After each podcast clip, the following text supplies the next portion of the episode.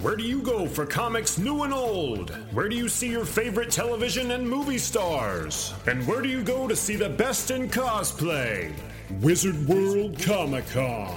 Wizard World Comic Con offers live entertainment and gaming, comics new and old, cosplay, toys and memorabilia, and a chance to meet your favorite television and movie stars. For news, celebrity updates, and tickets to future shows, go to wizardworld.com. Don't feel like paying full price? No problem. Use promo code CANDAIR at checkout to get 10% off your tickets. So, where are you going to go for your pop culture fix? Wizard World Comic Con. Go to wizardworld.com for tickets.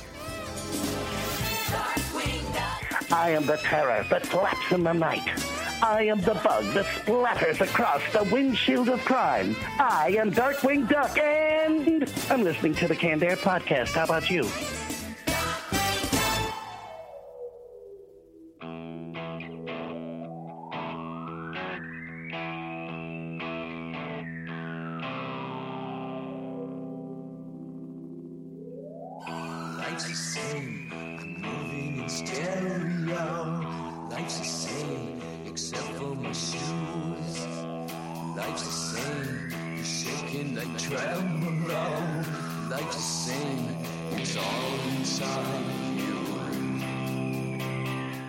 Everyone, and welcome to another episode of Canned Air, your tribute to comics and pop culture. I am Jeremy Colley. I'm Jack Doherty.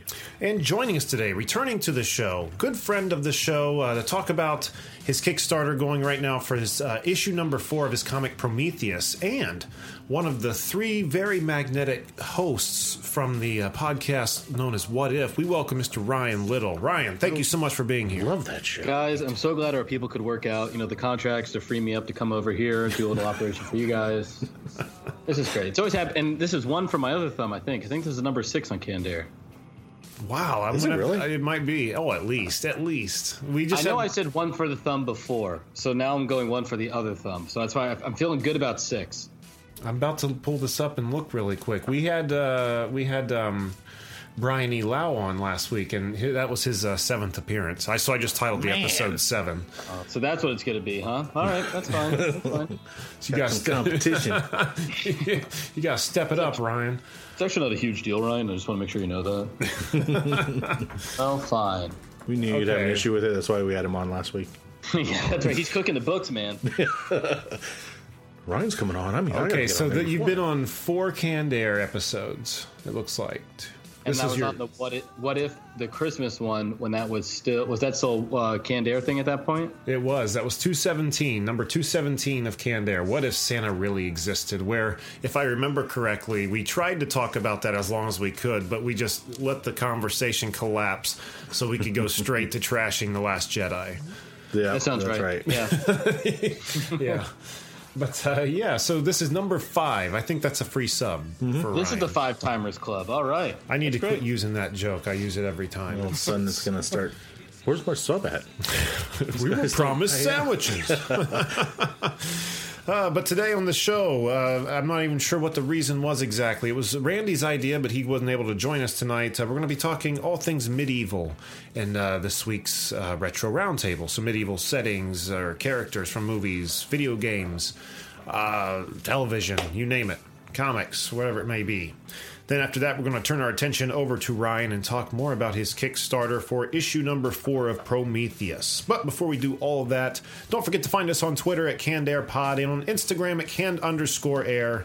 And if you like what we're doing here and you want to support the show, don't forget to head over to patreon.com forward slash CannedAirPod, where for a few dollars a month, you can get access to, well, a couple cool different things there. For a dollar a month, you can get access to the Canned Air Fantasy Fight, which is like a well an hour long uh, album we did uh, where we tournament for fictional random characters, characters, that yeah. yeah that we were picked by roll of a dice. Yep.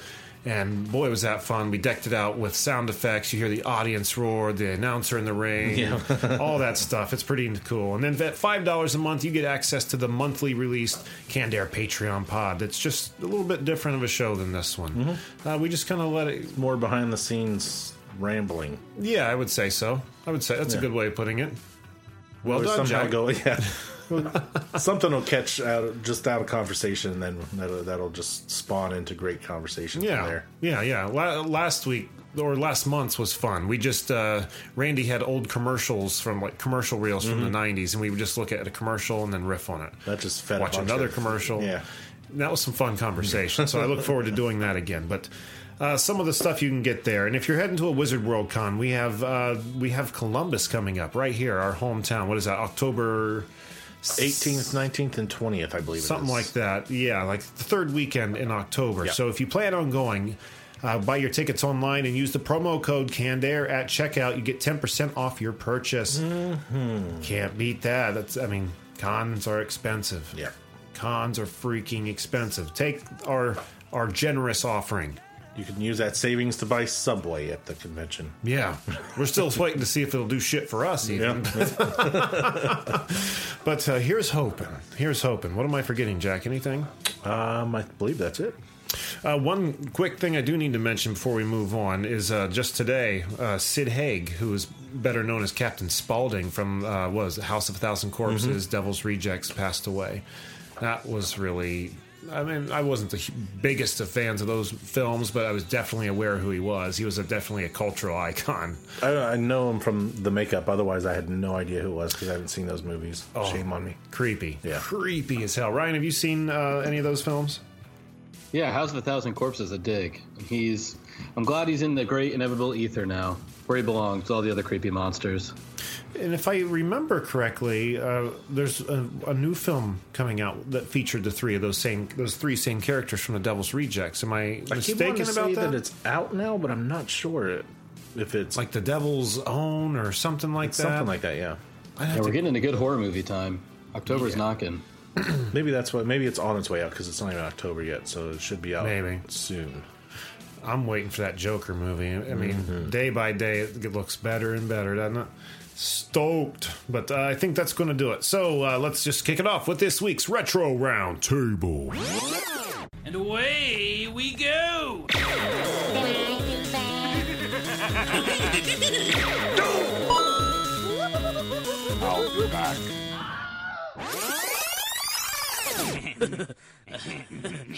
All right, guys. The medieval realm, the medieval, medieval and pop culture. Where where do we start? How about one thing that really drives me batty when I about medieval movies that I cannot stand that they do is they try to put current stuff in it, like A Knight's Tale. It was a goodish movie, but they had them playing "We Will, We Will Rock You," and they had a bunch of music, Yeah. like rock music, in it. Yeah, it kind of pulls you out, doesn't it? Big time pulls you out. Yep. Yeah, it's not immersive like uh, Lord of the Rings or something. Right. Yeah. Something that brings you into today's pop culture. I don't know. It just I hate it when they do that. Yeah. And I blame Guardians of the Galaxy. Because, I mean, that, that soundtrack for that first Guardians movie just took off in such a big way. So now uh, needle drops, as they call them, are just. I mean, then you saw the, the it swing the other way, like in Suicide Squad, where there's needle drop like every minute and a half. It's like, remember how much you like Ballroom Blitz? Remember how much you like Call Me? Remember how much you like Blondie? Like just slapping you in the face over and over again. Um, yeah, and, and fantasy especially, I can't really think of a time I've seen it used particularly particularly well at all. no. Lord of the Rings, the Battle of Helm's Deep. Didn't they do "Rock Me Like a Hurricane"? or something? But see, they got Enya for that, but they had Enya sing uh, like elfin mystical nonsense. I'm not sure what it was. See that I can totally see and get down with them doing Yeah. something that way. Something Yeah. that actually fits the genre, not I know what you mean. I've never seen Knight's Tale, but I could tell that from a distance about Mm-hmm. the film. Like they, You've never seen Knight's Tale? No, I have not. You never accidentally turned on TBS at like two in the afternoon on a. Saturday because that movie lives on there. Yeah, I accidentally turned it on to it, but then I on purposely changed it. Should I watch it? Is it good? eh, it's all right. I, if it wasn't for the music, I think it would have probably been better. Paul Bettany's in it. Who? Paul Bettany, Who's that? Vision, uh, the Vision, Oh, really? Mm-hmm. and uh, the Joker. Heath Ledger. and uh, who's the is Jude Law the bad guy? Jude Law's always a bad guy. It's so true. um, Nah, it's like uh, it's funny because it's like pop medieval stuff. You know, like it's a medieval movie that's like you're here for the swords and the horses and stuff. We're not going to pretend to be like historically accurate or any of that crap like that. You just like any excuse to have a jousting tournament and like a person triumphantly carry a sword. That's all you're here for. So let's just be honest and not not getting all the minutia of it all. Um, but if we're going to talk about medieval movies, I would say the nice thing about talking about Knight's Tale first is it puts the bar nice and low for us. Good starting Yeah. ground. Like if anybody's like looking for a medieval movie podcast, like, well, let's see what Canned Air is. Well, this week we're talking Knight's Tale. Well, okay. These Better guys go have somewhere no idea. after that. Like- Next. Oh man. All right, Ryan, what do you got? Well, you know, I think if you're going to talk, there's, I mean, there's obviously the Lord of the Rings trilogy that you have to talk about, but I, mhm. I really think you can't talk medieval stuff anymore without starting with Game of Thrones. Like at this point, there is medieval stuff before Game of Thrones, and there's medieval stuff after Game of Thrones. Um, because at this point, are we going to get any medieval stuff for at least 10 years that doesn't have what three dueling houses in it some secret army somewhere like game of thrones just created like what six new cliches that we're going to see ripped off i'm going to say for about 10 years till we're all sick of it Would Game of Thrones rule is medieval or, or fantasy? oh good question It's a fine line, though. I mean, whenever like we've gone to Renaissance festivals, you definitely see uh, people dressed from like Game of Thrones and Lord Yeah, of the can Rings see and that. Yeah, stuff, because and it just with fits. pointed ears and whatnot. Like, well, tons of people wearing like elf ear prosthetics and stuff. Hmm. So I'd say it definitely qualifies. Yeah. if you really want me to push my glasses up here i would say it starts as uh, medieval and then as it weaves in the white walker part it, it turns and because when it starts there's no dragons and there's no all the monsters are dead and everything it's all just palace intrigue and who will who will sit on the iron throne and then slowly it becomes about the long night and the war with the white walkers You know, it's funny thinking about it now. I remember seeing several people also dressed as Jedi's and like Padawans and stuff at, at medieval festivals. Multiple people, several different occasions. the, the scathing loathing coming I know you're getting sick over there, like rubbing his chin, getting disgusted with every word that comes out of my mouth. But no, I was going to say, you know, Star Wars would kind of fit into this category because I mean, all Star Wars is is medieval drama in space. Pretty much, yeah. And you know, um, just now I didn't even think about that. Uh, but yeah, for sure, you definitely see people dressed from Star Wars at medieval uh, festivals. Knights and space wizards. yeah Yeah. truly really is. I mean, hell, one of the most recent um, iterations of the Round Table was in fucking, oh, excuse me, was in uh, Transformers 4 when they had Stanley Tucci play Merlin. I didn't even. I wa- didn't I watch it. As soon as I heard they were kind of using the uh, what was it, King Arthur? Yep. Yeah, like I was just like, yeah, I don't know. Yeah, that- Well, the fact that Stanley thir- Tucci was in the one before that too, which kind of th- threw me off. they don't give mean, a fuck he- about continuity. He could play every character for all I care. but, He's uh, great. yeah, they uh, they go full on Knights of the Round Table, and you know all the things, and then he's Merlin, and but I guess that's the question. So are we calling medievals anything without sort of high concept mystical elements in it? We're talking just like Kevin Costner, Robin Hood, and stuff like that. Loose convo. You can talk whatever you Yeah. want, man. It's all good. Yeah, there we go. Because Might I end just up think getting you too dry, like a really dry medieval movie. Uh, uh, hang on, Ryan. Wrong conversation. But truly, like it's like it's like well, then we're just talking Mary Queen of Scots and prestige. Like I- it, it's so because at this point, you know, again, I think that's another way Game of Thrones has messed it all up. That like just like how long is it gonna be until we see just dudes with swords anymore? You know, I think there's always gonna have to be that little. Even um, you know, they did that King Arthur movie a few years ago with the guy from um, Sons of Anarchy. That not yeah, a lot of people came and went. No one ever heard nothing else about so it. here's my thing about the, this movie. I went and saw this movie. I kept wanting to share on Twitter and across different platforms screen grabs because that movie was like a secret World, World of Warcraft movie and everybody missed it. But so few people saw that movie that to this day I still can't really find pictures online of some of the characters. The final villain, his final form, spoiler alert for anyone that wants to see that King Arthur movie, here's your chance to turn it off he like pulls on a flaming skull mask that makes him like eight feet tall. He gets a cape made of fire, and his signature weapon is a double-sided scythe. Like That's the most nerdy, out of control genre crap I've seen like in my entire life. And then Jax Teller, King Arthur can shoot lasers out of his, out of Excalibur. It gets crazy. Yeah, it goes It's like way some off shit the out of Heavy Metal magazine or something. Yeah, I thought it was supposed to be like an authentic period piece almost of the Dude, they mythos. buried all that shit. They they they screened that movie for the executive. Like, oh god, we cannot tell people we made a nerd movie. We gotta hide all of it. One of the coolest parts of it is uh, Arthur's dad has Excalibur, and he's there's like a coup and he's overthrown. And this is the opening scene of the movie, so I'm not ruining anything. Uh, so because he knows he's gonna be overthrown, he throws his sword in the air and he kneels, and it stabs him through the neck and turns him into the stone. And it's like if you fail as a keeper of Excalibur, you must become the stone for the next person who will draw the blade. Oh wow. That's kind of cool. Yeah, it's real awesome. And the person that watches him do it is this crazy Gorgon river monster thing. It's outrageous. Forget Knight's Tale. Go rent this King Arthur movie. So after it stabs him through, and after he dies, then he turns to stone. He stays upright. Like it basically slides into his body while he's kneeling upright, and it the the impaling turns him into a stone. Wow. Hmm. Yeah, it's That's pretty I've never- interesting. So when you pull Yeah, the sword out, before. does he like, ow, that kind of hurt? Oh, finally. Yeah. he's just he's just a rock now. I don't know, maybe that's for the sequel. Also, don't forget this was directed by Guy Ritchie, so there's that too. What's I, I'm sorry, I don't know what Guy Ritchie else. What else he's done? Big action director. Probably biggest one was Ocean's Eleven. He like he like popularized kind of all those quick cross cuts in a montage sequence. I see. Mm. I know exactly what you're talking about. Yeah, that's him. I I enjoyed Ocean's Eleven and 13, 12. I am not saying this movie is like those movies. They just have have a person in common. Right, right. I rented King Arthur, and it did not remind me of Ocean's 11, 12, or 13. Nothing like it.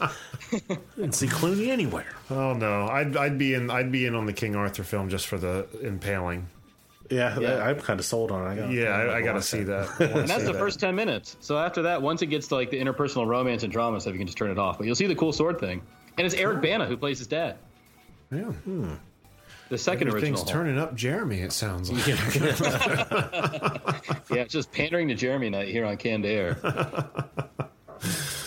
All right, you guys. What about? Uh, have either of you ever been to a medieval times restaurant? No, and I want to go so bad. I think.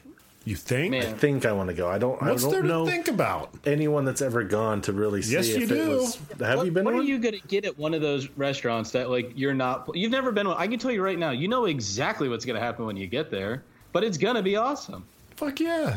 It's totally What- awesome. I didn't know if it was actually going to be like hyped up to this- what it actually is, or it's just kind of like you gotta. I eh, mean, of course, you've got to lend yourself to it. If you go in there, Yeah. being like, let's see this impress me. Yeah, you're probably gonna poo poo the whole thing off. But you know, go in there, give yourself to it, and just have fun. It's a great time. I mean, you you, you know, you're served like the great big like turkey legs and shit on like no these- utensils. no utensils, these metal plates and bowls that I guess are people are notorious for stealing them as like a souvenir. You have oh one. i totally missed that I don't have one. No, I, I don't. But I have I have done that before, just not at a medieval times. but um, no. you- So you know, you're in a big arena. That's where you eat. Right. You don't so much have tables where you're just like in these line. Uh, I mean, I guess they're tables, but uh, like more of like a bar that everyone's seated up against, looking down into the arena, to where th- there are knights dueling, and depending where you're sitting, depends which knight you're representing. There's two different colored knights, or maybe they do four different colored knights. I can't remember. It's been over 20 years since I've been. oh i went to one like 18 months ago Oh well, bet maybe you should be uh, leading this instead of me. ours, ours i think was like six knights. so it's so there's wow. there's multiple rounds of tournament where we'll see you'll see jousting um, there's three events. There's jousting. There's some other kind of swordplay thing, and then so it narrows down each time. Two guys get eliminated, and then when finally there's two fight, and then the winner becomes like lord of the tournament and gets blessed by the king. Usually there's like a sub narrative Yes, to it that some bad guy will show up at some point, um, and then the final hero, whoever is the the chosen champion, will have to defeat him. Um, but you know, to really pat myself on the back here and create a real thesis, I'm telling you, post Game of Thrones, it's cool to like this stuff now. So there are so like I went, it was a sold out crowd. It was just like a random Saturday here in Los Angeles, um, and people are so into it. You know, there, there's like an hour like pre-game ceremony thing. So you know, 15 minutes into this thing, there's 100 drunk people screaming for the king of the north and all this crap. But everybody really buys in in this hilarious way. Um, and it's just awesome. It's really just, you just got to let yourself, let, let the river take you, man. Jack, you got to go to one. You're going to get the chicken leg, pay five bucks. You have a little banner to wave for your night, and you're going to, you're going to feel the magic. See, ever since the cable guy, that that's why I always wanted to do that because they went to that one. Yeah, there's one in. Uh, you have one, one over here, near you. What? There's not one here. Yeah, I thought there was. Where? I Shut wanna say it the was like on Schrock Road or something like that. up! If there is a medieval times in Columbus, we are going. we are going. I'm. I have to look. I but think you're could've wrong, swore there but was we'll look one. at it. We'll. I'm looking now. Fuck All it. You got it. I want to know about the Columbus, uh, Columbus fantasy art scene. I can't imagine there's one in Columbus. Can you imagine that board meeting? Fellas, I'm telling you, Columbus is a gold mine. Right? Like what the fuck? Jack, I'll sign you up for the birthday club right now. I'm on their website. Oh, if you're boy. gonna go, Maybe it wasn't called that, but it was something like that. there, I would believe there's an off-brand medieval times in Columbus. Same here. Are you sure you just didn't see like the Renaissance Festival? No, it was a. It was a play. I want to say. Was that it? Oh, now, guys, I've never, Florida. I've never been to Columbus, Ohio, but I just, I'm doing a quick Google search here, and it's saying if you want to go to medieval times, you would love the Buckeye Express Diner. Eat dinner in this old, like refurbished train car. Sounds What the about hell, right. Columbus? That's not even close. I'm having trouble here. I don't see one. Do you? Yeah, I don't see one. I have to. f- I have to see if I can remember where it was. It was. It was called. It wasn't exactly medieval times. It was something, but it was. I think along the same line because they typically just like we were talking they like pop up around um like the great wolf lodge they around other tourist attractions Right. so you know around disney or you know out in california i'm sure there's a shit ton of them I want to say it's over but by Z and Z Boots over off. Of, I think it's 161 or something like that.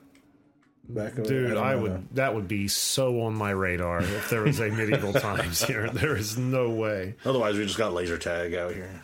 we got shit That's not true. We love you, Columbus, but we want a medieval time. So yeah, that, that's something I just wanted to mention because uh, that's one thing that pops straight to the front of my mind anytime I think anything medieval was going to that. I, and you know, I, I totally forget the show for the most part, but um, it was definitely experience for sure. That's what, yeah, because I was always like, I don't know if it would really, you know, I never knew anyone. So now that I do know someone that experienced it, enjoyed it, then Well, Ryan, did you did you say there's one out near you? Oh yeah, there's one out. There's it's amazing. There's one out here like ten minutes from Disneyland, and it's across the street from like a pirates dinner thing. See, so there's there like a you real go. Oh, rivalry between the knights and the pirates. Which personally, if they wanted to make the real money, once a year they would do a WrestleMania and have pirates versus knights, and that would be must see theater for me. But I guess we haven't gotten there yet. We don't live in a perfect world. Well, hey, we're supposed to come out and see, and maybe that's something we could do Oh. for dinner one night. oh yeah, Oh guys, we're gonna live stream. We're gonna Twitch that thing for Oh my god, that would be so funny. Jack goes to medieval times. heck yeah. the Virgin of voyage. Very good. All right, um, Jack, we're back to you. the the last Robin Hood that came out Uh, you're talking with. with Eggsy. uh, I thought that like was horrid. Wasn't Yeah, it was horrid. Bomb. Did But you see it? No, I no, I didn't want to go see it, but it just the it didn't look good of it because it was so. Everyone was so pretty and clean and stuff like that. Yeah. Jamie Foxx was in. Not that that was anything That was against a, it, but that was the thing about uh, Kevin Costner's Robin Hood. I mean, it's a good film, but like everybody's just too, like you said, too clean. Like, there's Mm-hmm. no way these fucking wood dwelling people are this clean cut and everything. You know what I mean? Oh yeah, it's all Pantene commercials over and over again. Like, who's feathering their hair out Yeah, in those really. woods? Really? give me a nice cut with layers. I want to look good when we take down the king. I honestly always think of like the, the poor people in the mud in Monty Python and the Holy Grail. yeah, yeah, I wanted to And bring that they one got up that actually right. too. Just sitting there harvesting filth. I've never seen it. You've never seen Monty Python the Holy Grail? I don't get it, man. I don't fucking get it. I had a friend. I sat. I loved the movie, and I had him sit and watch it, and he fell asleep in it because he just wasn't getting it either. British humor with me up. is either like all the way or not at all. There's no middle ground. It's like it's, it's it can be so fucking dry sometimes. Yeah. And um I don't know. I just think it gets. Uh, it's kind of like the. I don't know. I'm, I hope I don't offend anyone saying this, but I just you know how anything else, like the Nightmare Before Christmas, for example. You know, it gets a cult following, but it, it hits a level to where people are into it without even being into it. They're just into it because the masses are into it. They know they should. It's considered one of the greats. I haven't seen it, but you know, I, I know what it is. Yeah, I know what it is. You know, I just I don't fucking get it. Like, You haven't seen Nightmare on Christmas? no, I've seen that. Oh, one. okay, you're I've seen that one. I'm just saying I don't get it with the Holy Grail because I mean I have seen like clips and stuff, and yeah, it's like quick chuckle and shit, but like I don't get the the cult following behind it. Mm. Yeah, I would say if you don't get it, it's never going to move the needle. But I think the one of the best compliments you can give British comedy is like I'm all in or nothing at all, which I would say is like the exact. That's like the perfect kind of description of it. It- Either it's going to rock your world, or you're going to have It's no idea what anybody's yeah. talking about.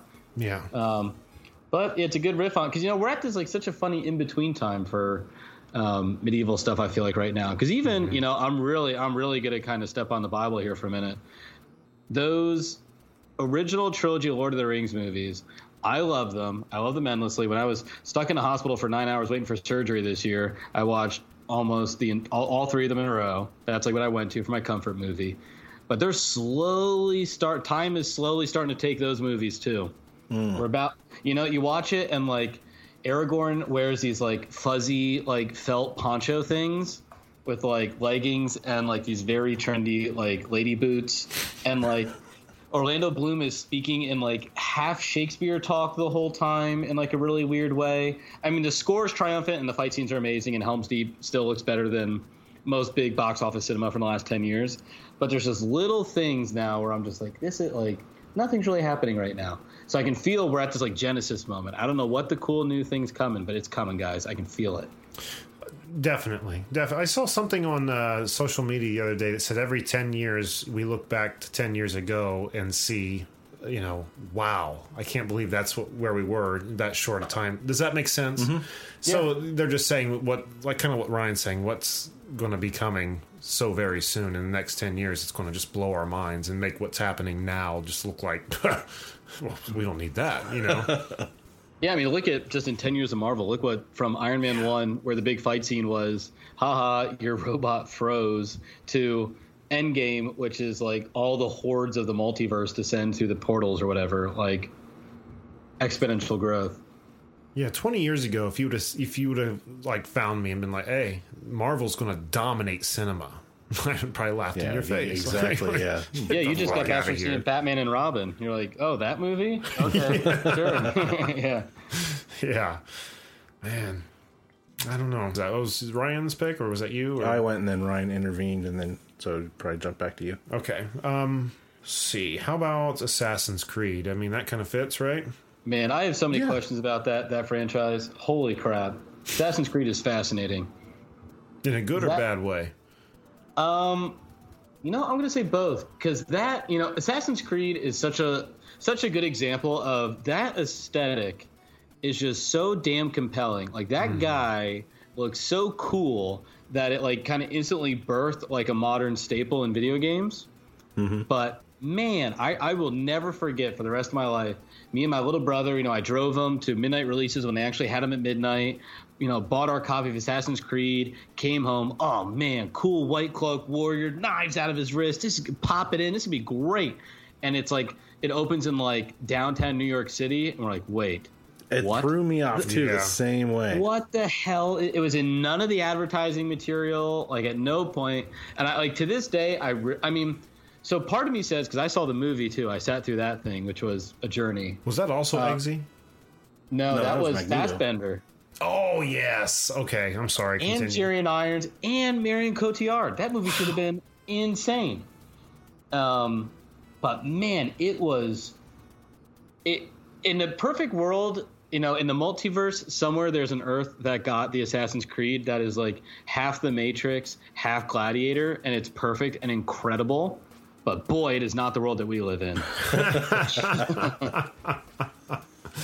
Yeah, you know those games though they are appealing on a surface level, like you were saying. You know, the knives in the hands, jumping from roof to roof, doing stealthy attacks. Lennon and bales of hay. That stuff is all fun for mm-hmm. sure, but um, you know, I don't remember which one of the games was my first, but after that one, I was like, okay, I got to get the next one. This was a ball. And then you get the next one, you're like, all right, this is pretty much just the other one with a few added things. And then And you get back. the next one, and it's okay, it's the same game again. Just you, they gave me this this time. You know, um, it, it starts to kind of become like a Call of Duty. You know, I had to Exactly. really duck out of those games because they were coming out so fast, and the differences were minute.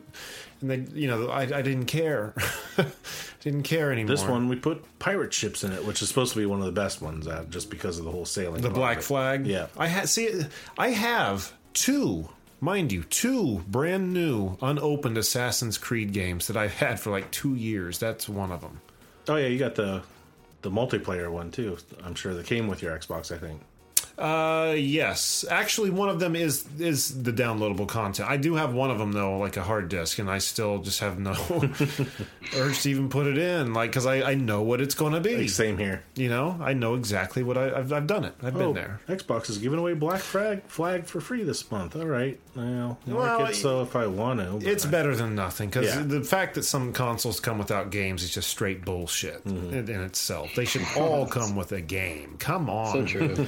give me a break. But um, At least a demo disc, if anybody remembers demo discs. Oh yeah, yeah. absolutely. I still have some old PlayStation demo discs somewhere. Nice. One thing though that they did um, that brought me back in, that made me go buy the game again, was when they added the that multiplayer mode where one of you is the assassin and the other can like blend into the crowds, Yep. and you have to like act natural and shit to be just stay kind of walk with the bots to not Yeah. look conspicuous. Yeah, That was fun. That was. that was a lot of fun. But again, as fun as it is, it immediately starts to deteriorate and, and replay you can only do it so many times. it gets old Yeah, pretty quick. So um, yeah, they they did that in the, one of the Batman games too. One of the last Batman games where Robin was in there, where you like you and a friend could play Batman and Robin, and then we played that. Yeah, it was was, it did you and I play Yeah, it was that? on the Origins one. I think it was. okay, Yeah, because I was the fat villain running around. And, that's right. You alternate between the villains Yeah. and playing playing Batman. that's right. Yeah, man. because you were cracking up. You're like, "Are you the fat guy?" Because I was just sitting there running around. Well, it's fun. That it was so cool because when you're Batman or Robin, you're you know you're given the same kind of things you have in game. But then when you switch to the perspective of the bad guy, all you have is your gun. yeah, and you know you're just walking into darkness and you're like oh shit like at any moment this done. dude is coming out of anywhere like you, there's no way to prepare yourself you just lend yourself to it but anyway jack Skyrim. Even though I've never played it, I still want to play it. that's like the elder scroll games uh, yeah, Yeah, Yeah. It's like the greatest one ever, I guess. I, I bought it once because that was like a $20 like one of the $20 classic games eventually wasn't it Yeah, I believe so. I bought it and I got rid of it pretty quick. It just wasn't for me. It's, I mean, you might like it because you're into like the exploring massive lands and gathering shit. And I even got it for VR when it came out, and I still. oh, oh you did buy it. Okay. Yeah, yeah. I think. Did I buy it twice? I think I bought it twice. Just Okay. And I still actually I bought it three times because I've got And you couldn't my, get into it. No, I like I played the one before that, Oblivion, and the wife sat there with the Maybe that's the one. book next to me, and she kind of read through and coached me on where to go and stuff like that, and we ended up beating it that way. This one, I don't. I That's don't just know it. It if you don't have that guide, you're just lost with your Yeah. Mm-hmm. thumb up your ass. And that was my problem. The game started, and I was like, okay, this looks cool. I can go anywhere I want. And just after a while, you're like, what the fuck? Point me in a direction, please. Like, where am I going? What's happening here?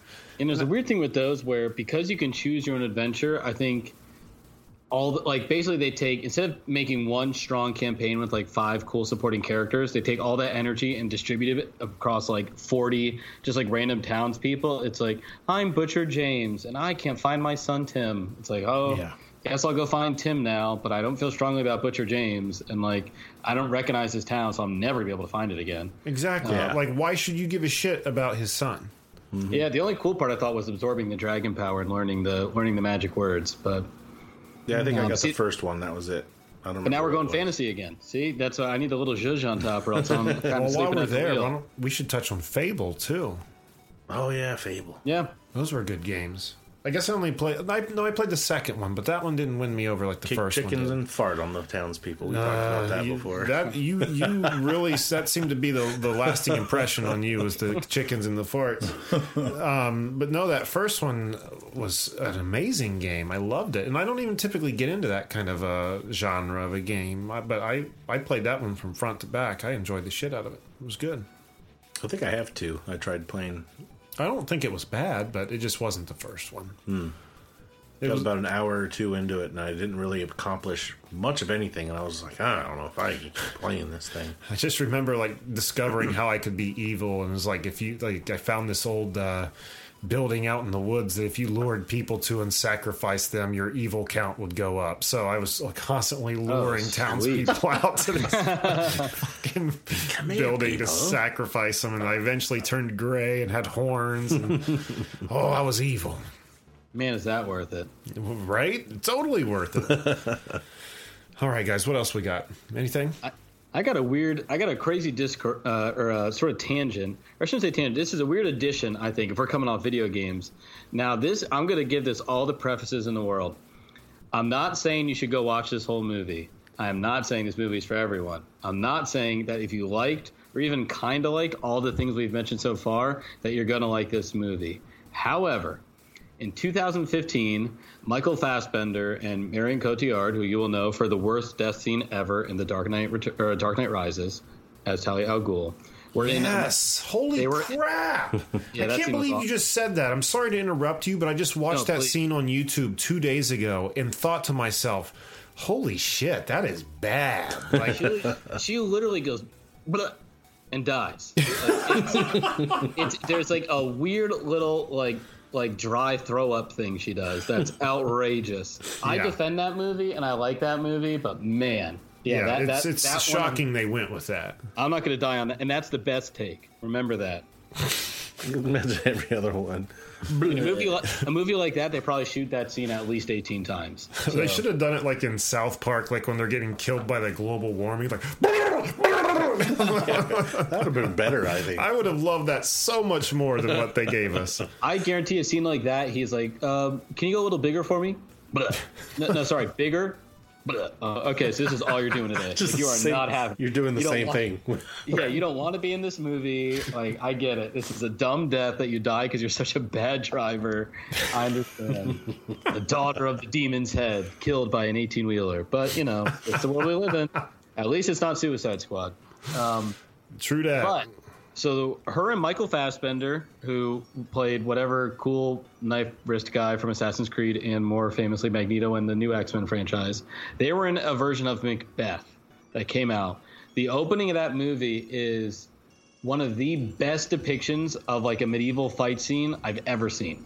Really? It's so yeah, because it it really shows you. It's this scene of like the weapons are n- like it's like everything we're saying. They're not these gorgeous like underwear models with perfectly you know lavished hair, whatever. It is like a bunch of schlubs with these wrought iron like sharp like sharp crudely sharpened swords with like you know leather wrapped around it so they don't cut their hands while they hold it. They meet in some field and it's like you know 100 against 125 and it's who will win the day. And you really like for me, it really made, landed me on like, damn, like this is how history was really made. A bunch of poor people got pointy things, went into a field, and went to see who could murder more people first.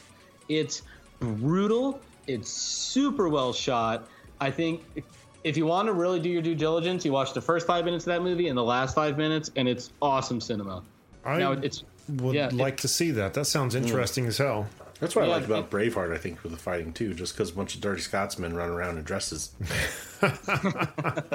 Homemade weapons and axes and stuff like that. Right. It gets, I don't know, just, it puts more into it to what they actually had, what how they actually fought and stuff. Uh, Yeah, I part blame the prequel. I blame the prequels a little bit that like now we're in this world where everybody want like anything with a sword is fencing now. You know what I mean? It's that like Right. super fast. If there aren't two spins and like a triple axle, you're not doing it right. Kind Exactly, yes. Of thing. So there's not just, but it can still be intense. You know, if you do it right. Um, which is funny. Well, never mind. We're not going to go down the Star Wars rabbit hole. But anyway, um, yeah. If you want a good fight scene, man, it's a humdinger. Have either of you guys ever been interested in LARPing at all? Oh, Jeremy. Oh, Jeremy, now we're gonna be real good friends. Oh, that's it. I wasn't sure where that one was going. I was like, oh, I have I have personally completed a three-hour Lord of the Rings themed LARP before. Wow, are you serious? Yeah, it's wild. I can. I mean, you got to be. able- You know, it's the same muscle you use when you go to a medieval times dinner, where you Yeah. got to really like be able to buy in. Um, Give but I've been, I've been, a, it, yeah. I've been a D and D player for like ten years though, so I'm, you know, actually probably fifteen years at this point. But so I know how to like really commit to that kind of stuff. Also, I'm just a nerd. Um, but yeah, they are. I did a Lord of the Rings one at my summer camp with about sixty people. Um, that the Fellowship had to get the ring from the dark end of the woods over to the lake. Um, we had Ringwraiths and orcs and arrows and the whole shebang. And was it literally a ring, or was it like, okay, this uh, this flag represents the ring? You know, he had a ring, and they, he had to get it. We had like a T dock, like your classic, you know, long dock that went out in the lake, and he had to get that was Mount Doom. So he had to get to the dock, and then Gollum was waiting in the water at the end of the dock. So he had to get to the end of the dock and then drop the ring in, and then that's how they won. wow, that would be Yeah. intense. I think it would It be was. fun, but like Go. movies and stereotypes are what make me afraid to do it. Except there's for al- the movie with uh, Paul Rudd and Role models. Oh, role uh, models. yes, Models, yes, That was a that good actually movie. made it look like it was gonna be fun. classic. I just, I always, um, and maybe this is what you're saying is, I, I guess I've always had an interest in it, but I've kept from doing it because of certain types of a people it might attract. You know, Sure. I imagine like the, um, you remember playing dodgeball in, in elementary school. There was mm-hmm. always just one big fucking behemoth that just always laid waste to the class. And I imagine that is where that guy ended up, was on a LARPing field, just taking pool noodles and beating the fuck out of people with them. And I don't want to be that kid, you know? Yeah, that that's a fair read for sure. You know, I was at an Iron Maiden concert last weekend, and it was that all over the place. Like half the people were just so freaking amped up and like Yeah. ready to smash something. And I'm like, we are in a fifteen thousand person theater. Like, I don't know what you think you're attending. How was the show? I saw Iron Maiden years ago. It's been a long time. oh man, it was wild. on. Yeah, I mean, bands like that, like, I mean, they know what they know what their thing is. You know, they know what they want to do. You know what you want from them, and they just deliver. I had an absolute blast. Fan Faces service high. turned up to 11. Yeah, Yeah, they shot fireworks at each other. The giant zombie thing came out. The, they had a full little Piper fighter jet came out when they opened with Aces High. It was. I feel like I did it. I have seen all that Iron Maiden has to show me. They put on one incredible show. I would say it's probably on par with what Kiss probably puts on as far as just pyrotechnics, Theatrics and stuff. You know, they got the Eddie walking around on the stage, great big. I remember seeing that years ago, and it sounds like they're still doing that based on what you're Oh, saying. that's the thing. Yeah, well, I mean, but having a huge like puppet, like big, big. Yeah, it was a guy on Eddie stilts. He was probably probably 12, 15 feet tall. Um, Yeah. But still, like that's having him on stage is the same as playing Run to the Hills. Like he is one of their hits at this point. Yeah, Um, but yeah, they did the whole the whole shebang. But yes, the LARPs can get uh they can get intense, but it's just like D and D. I've played great games of D and D, and I've played just it's like watching paint dry because it's the wrong mix of people. Um, but you're also talking, you know, I'm a I'm a self-publishing comic writer who also you know plays Division One rugby, so I like the like moving around of it all. Um, but yeah, you get the whole. You know, if you see a guy that's got like a ponytail that goes past his waist, he's going to be swinging his sword too hard. that is a safe, safe bet. Yeah, yeah, you want to shoot Stay away from that guy. shirtless and his hair down to his ass. It's totally ripped. He, he, he wants to tell you that he knows quite a bit of German. He might be bilingual. Oh, stay uh, away from that dude. We'll just call him Ted Danger. Oh, he wishes. Oh, Jesus. All right. That's a good note, I think, to end the retro roundtable on right there. But good convo. Good convo. I'm, I'm sitting here thinking, looking at the notes, that I don't think we wrapped up at the beginning of the episode mentioning uh, Sid Haig's death, did we? We I mentioned it. We said, "Oh, do you remember him?" And then we just kind of glazed back over it. Yeah, I think so. Uh, so maybe Yeah, I better touch back plug. on that right now. He he did pass away today. I'm not sure what it was exactly, but again, he was Captain uh, Captain Spaulding from the uh, House of a Thousand Corpses and the Devil's Rejects, and I think what's going to be called the Devil's Own. I don't know. I I, I don't know. I need Yeah, to I don't know either. but uh, definitely a cultural icon. And I felt horrible last week because there were two other deaths I wanted to mention. Uh, was uh, one Eddie Money? I don't know if either of you guys. uh, You, I remember you. You know Eddie Money. Yeah, I know. That blew me away when you told me about it because I had no idea until today when, when we were prepping for the show that he had passed away. Yeah, yeah, and uh, Ric Ocasek from the Cars, lead singer of the Cars. That one uh, too was crazy to hear. I mean, these gentlemen were you know seventy five in their seventies to eighties. Yeah. which uh, but still, it sucks. They've given us so much. Take me home tonight. Yeah, we're gonna have to go out on a Eddie Money or Cars song, but I don't. I feel bad having to choose one. Yeah, You know, it's like we can do a mashup of them. Yeah, that's the one. Just We'll go, I mean, see. just what I needed is just as iconic. yeah. Ugh. Hmm. Can you open with one and close with the other? I could, but then it wouldn't make any sense to anybody until this point of the episode. At 40 minutes in, like, what the fuck was that about? You're just really into the cars. I could start it moving in stereo. There you go. Yeah. Maybe I'll do that. Just playing both at the same time. It's going to be a long ass intro, but whatever. They'll roll with it. They'll get it at 40 minutes and uh, or 44 and 28 in. All right. Hope they make it this far. We'll see. All right, Ryan, let's turn our attention over to you. Talk about this Kickstarter that has just, man, been crazy successful. Huge congrats to you, but this is for issue four of Prometheus uh, with 16 days to go and funded, man. That's, again, congratulations Yeah, thanks, you. man. So the you know we took over a year on this issue because we had a couple different delays, and I, I don't launch until the book's done. Um, but we had ton and ton of fans come back, which is really awesome. People came back really quickly, um, and because people are such big fans, I start now. My Kickstarter is only 24 days long instead of 30 to try to get people the books faster. So people really rall- rallied in. It's been a week tomorrow since we launched, um, and we're we're over 100 strong at this point. So it's pretty. It it, it, it really means a lot. You have a following. Mm, definitely, yeah. Yeah. First of all, we do. Um, Chris Shahan, our interior artist, is. I mean, Rising Star doesn't doesn't quite cover it. Um, that guy will be drawing your favorite Batman comic within the next five years. I can guarantee it. So he does a lot of the legwork too. I cannot wait to see it, man. I think we, what, we saw the first two issues I think we've seen? First two, yeah, and then we, I think we threw a blurb out during three. Yeah, I think I we got- did. Yeah. I got to restock you guys then. Yeah, we got three. Three's awesome and four's. So four's our penultimate issue too, at least for the first at least for the first volume. Um, so we're just gonna set the track, and then the ending's just one long ride. So, for people who are new to the idea of Prometheus in this episode, can you uh, just give them a brief brief overview of what Prometheus is? Totally. So Prometheus is sort of retelling and a sequel of the legend of Prometheus, who was the titan in Greek mythology who stole the flame of knowledge from the god and gave it to mortal man. That that's what sort of turned us from crude Neanderthals into, uh, you know, able to make civilization and all the things we have now. Um, and in the Greek mythology, Prometheus was imprisoned by the gods for giving humankind uh, knowledge, and that's where he stayed for all of eternity. In the comic, Prometheus escapes this imprisonment in the modern day and really kind of seeing himself as a martyr. He can't wait to see what humanity has done with this gift of knowledge.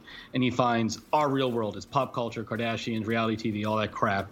And he realizes, oh my God, someone has stolen the flame of knowledge. So it's sort of a God of War by way of John Wick revenge thriller where he goes through the remnants of Olympus to find what's happened to the flame of knowledge and beat the shit out of all the gods who get in his way. I would call that a good selling like that point. description John of it, Yeah, yeah, yeah. yeah, absolutely. Thank you, Keanu Reeves.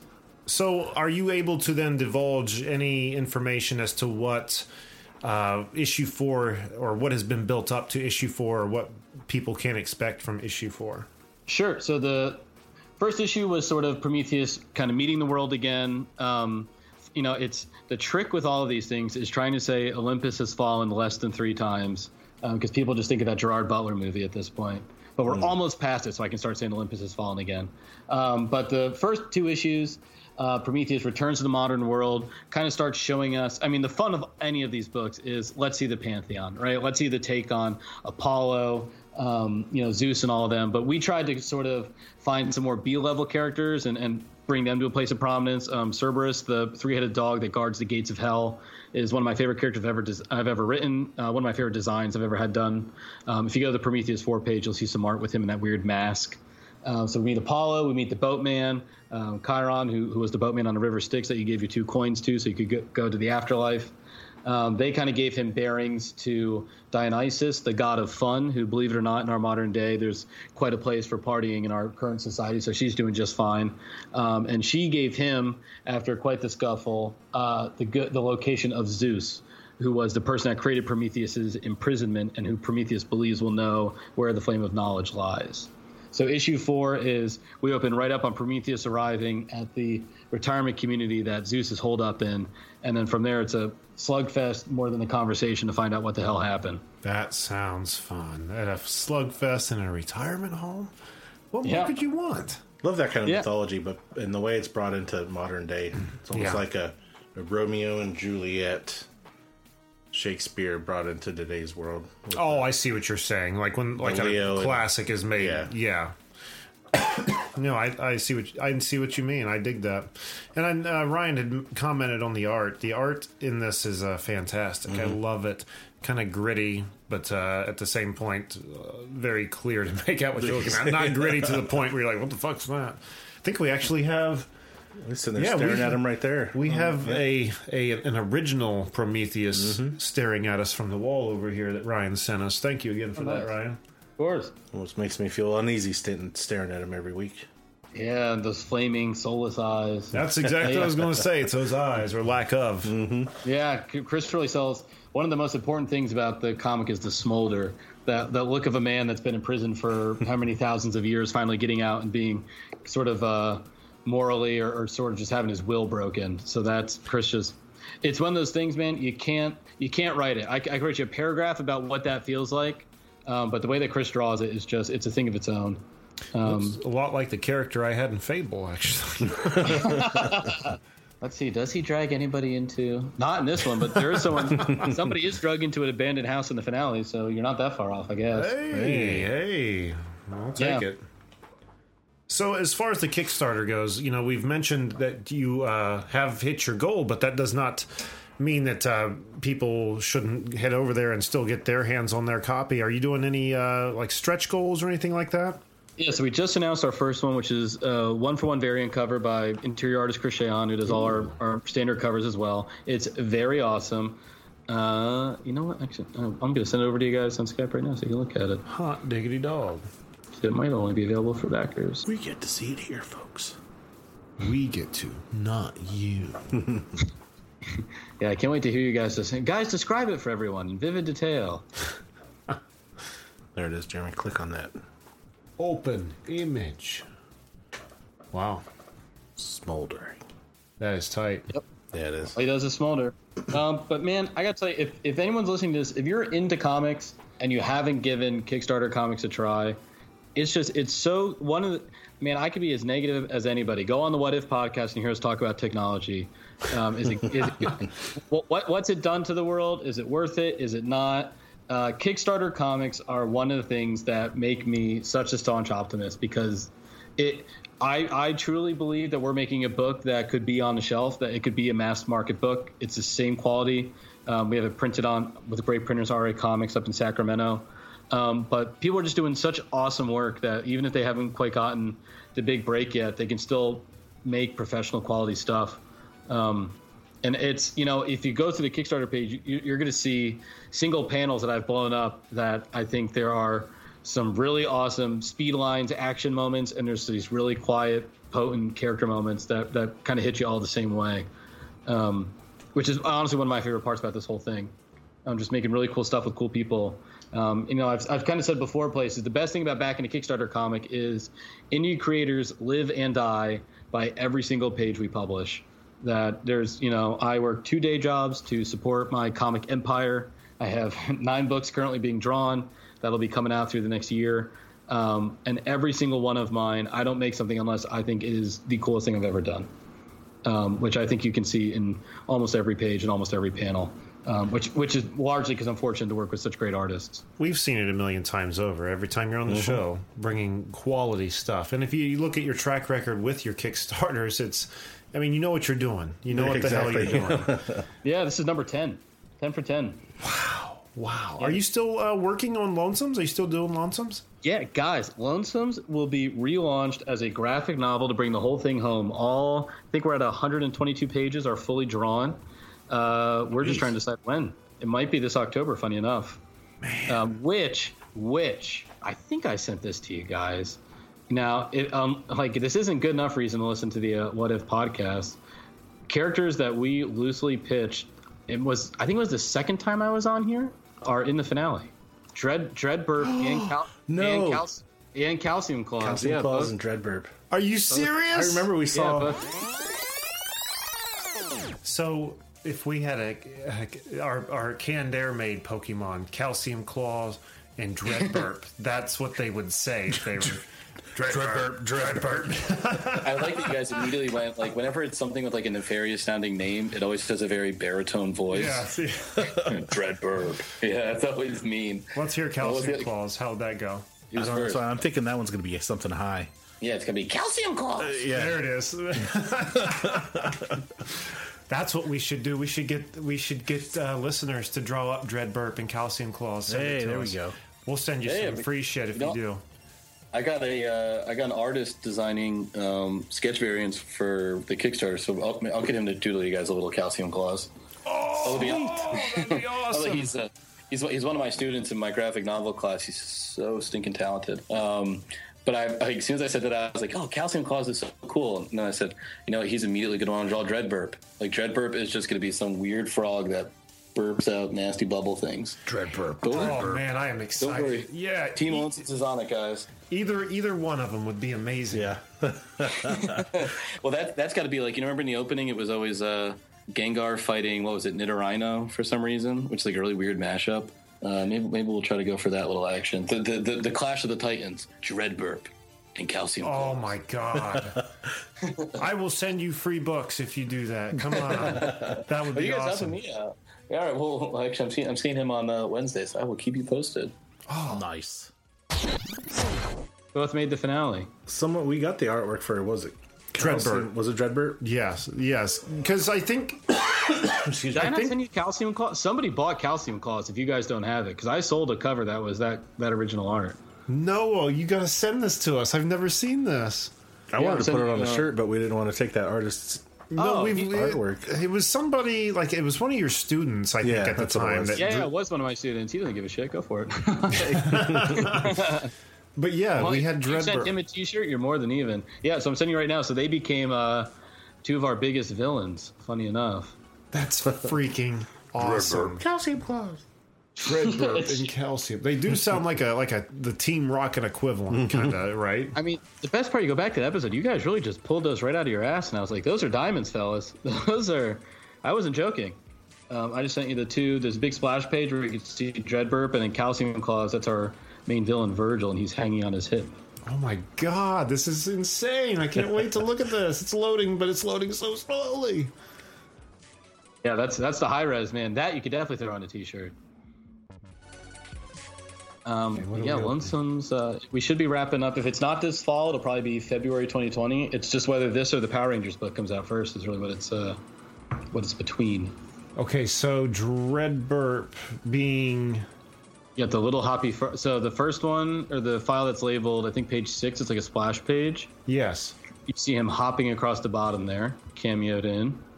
With the little green guy there. the guy, the green Yeah, guy yeah. in the air. That's your green frog, Dreadbird. Okay. That's awesome.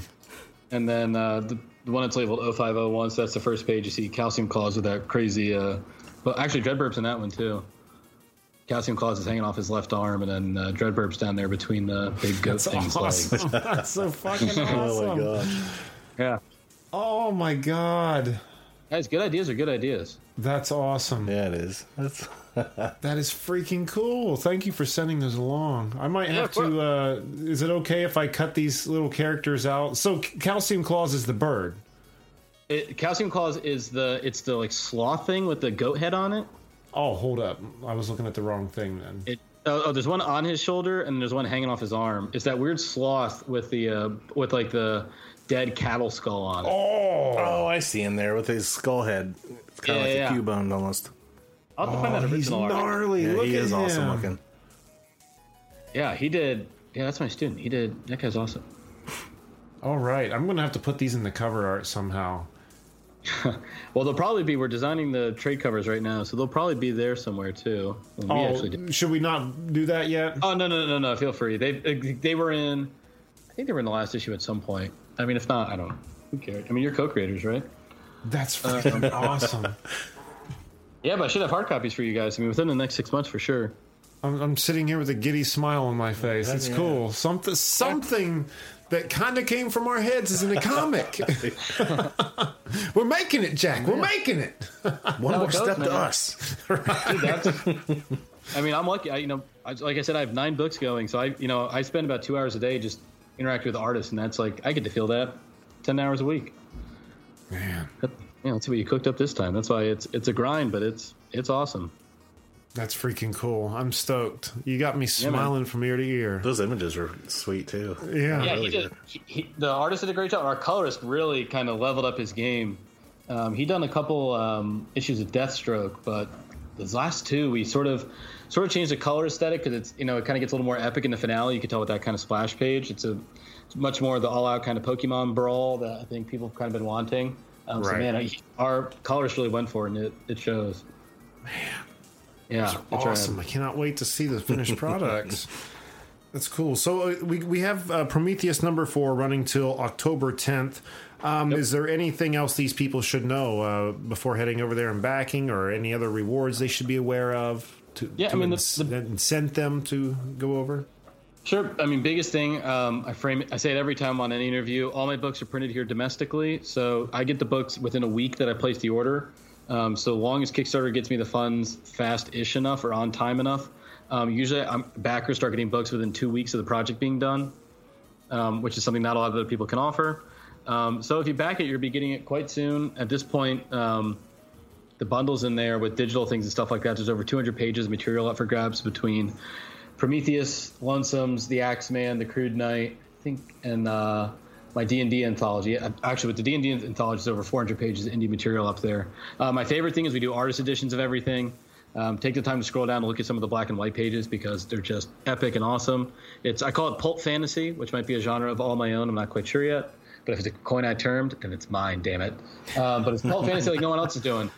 Um, so check it out. I think you'll really dig it. It's a book. It's a book for anybody that ever felt like the world just isn't quite what they thought it would be. Quite truthfully, and and the sorrow and the rage that kind of comes with that all the same. That Prometheus is going to, he's going to get in major God of War like tussles with all the gods that survived the fall of Olympus. But more importantly, he's a man that's going to be kind of stripped of everything and have to reconcile that life isn't what he thought it was going to be, and how how do you carry on after that? And that's just something that obviously, because your Kickstarter was funded so quickly, that's something that I think almost everyone in some way or another can relate to. Mm-hmm. And I need to, uh, I'm going to sound like a broken record, but I find it very important to emphasize what Ryan has already said a couple times uh, in this interview is that the book is done.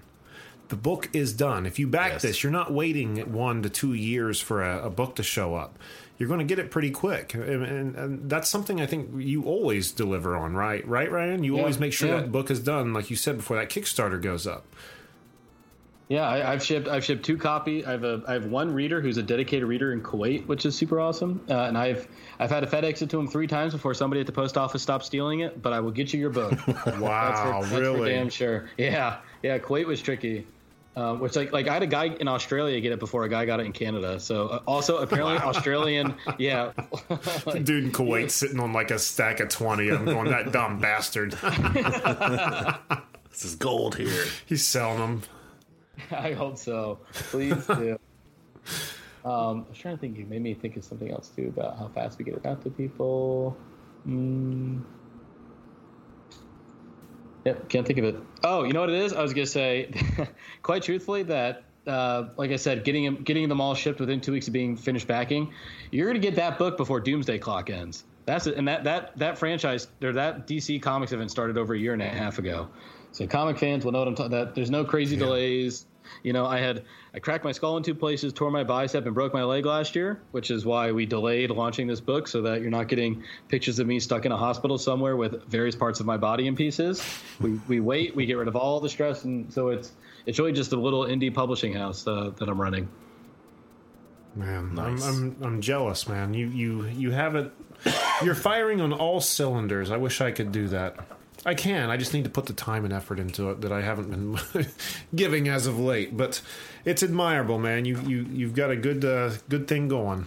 I appreciate you guys. Appreciate you, uh, especially being here. This has been one hell of a fun episode. Uh, people can find Ryan on uh, Instagram and Twitter at Mr. Ryan Comics. Uh, where else uh, should people be going other than the Kickstarter, of course? Uh, yeah, if you go to my Twitter handle at Mr. Ryan Comics, M R R Y A N Comics, that's where you'll get all my updates. Um, you're going to see teases for, like I said, I have nine books coming out within the next year, so you're going to see all kinds of exclusive looks and things like that.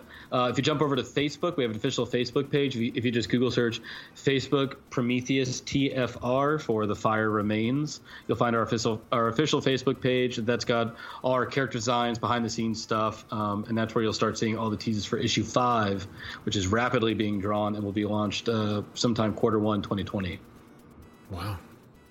Oh yeah, That's a schedule. That's, Yeah. man. gotta be. Yeah, I would say. Well, good on you, Ryan. And, man, thanks again for being here. Always a blast when you're here. Oh, always happy to have a socially respectable excuse to talk fantasy, fellas. Jack, what do we have on the website? Go to cannedairpodcast.com where you can see show highlights, guest info, listen to the show, follow us on all our social media, become a patron, buy some merch, see some of our YouTube videos, and if you'd like to be a guest and promote your work, send us an email on our contacts page. And once again, don't forget to find us on Twitter at CannedAirPod and on Instagram at canned underscore air. And if you like what we're doing, head over to patreon.com forward slash CannedAirPod, or you can just take the link on our website and become a patron for $5 a month. Get access to the Canned Air Patreon pod. We give you, the people, the mm. power to control the episode. We are your monkeys. Yeah, we will dance. We'll dance for you. You just have to tell us what dance you want, and uh, yeah, we'll do it. But uh, yeah, uh, you tell us what you want to hear, and that's what we'll talk about. You're paying for it. Damn it, might as well be what you want to hear, right? So once again, five dollars a month, patreon.com forward slash CannedAirPod. And if you're going to that Wizard World convention here in Columbus or any other show for that matter, CannedAir in the promo box at checkout gets you a cool 10% off. Cool 10. I always describe it as cool, not a hot. Mm-hmm. Cool, ten percent, because it's fucking cool if you ask me. And um, what else? What else? What else? One oh yeah, what if? Don't forget to find out our other sh- or check out our other show. What if? If you like what you've been hearing for the last hour, then you're going to love the show. This is the cast. this is the cast right here. So head over to whatifpod.com. Uh, you can check us out there. If you type Canned Air Productions into your uh, podcast player of choice, you should find Canned Air and What If uh, both show up. We are finding that if you just search What If, it's kind of confusing because there's like there's four or five other Yep. shows out there with What If in the title. Um, maybe What If series. That one, type yep, that, that one should pop up. But again, Canned Air Productions, I have found That's to be a surefire thing. And if you're ever in question, we're the one with the yellow text and the blue space background, so kind of hard to miss. Think, what if these three guys did a whole nother podcast on alternate realities? Don't you don't have to wonder what if it exact it exists. it exists. It surely does. So uh, once again, whatifpod.com and uh, check us out. We ask stuff like what if Bigfoot existed? What if people could fly? Uh, what did we just do? Uh, well, upcoming Halloween one. What if vampires really existed? Fun conversation. What if the Earth was flat? We just did, we just did that one, didn't we? Mm-hmm. Yeah, that was fun. That was a fun one. All right, I think that's going to do it for this week. So until next time, I am Jeremy Colley. I'm Jack Doherty. And I'm Ryan Little. Thanks for listening, everyone.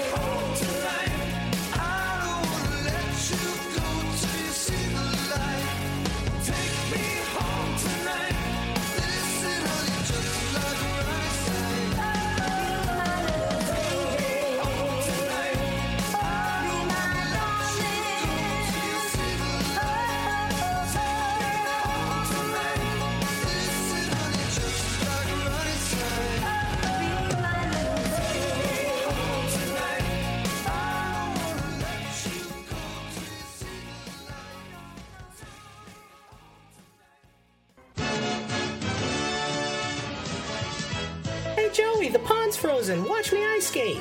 Wait, come back. The ice could break. Whoops.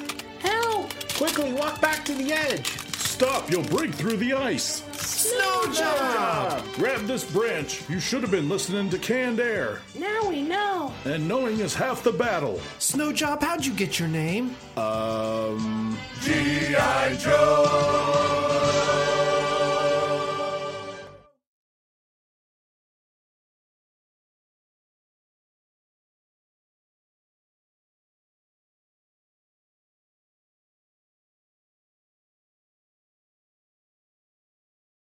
If you search cr- Canned Air Productions in your podcast, uh, but um, Oh, pretty much. I can't get past the whole uh, pop culture in medieval stuff. Like, all right, uh, who who was? Here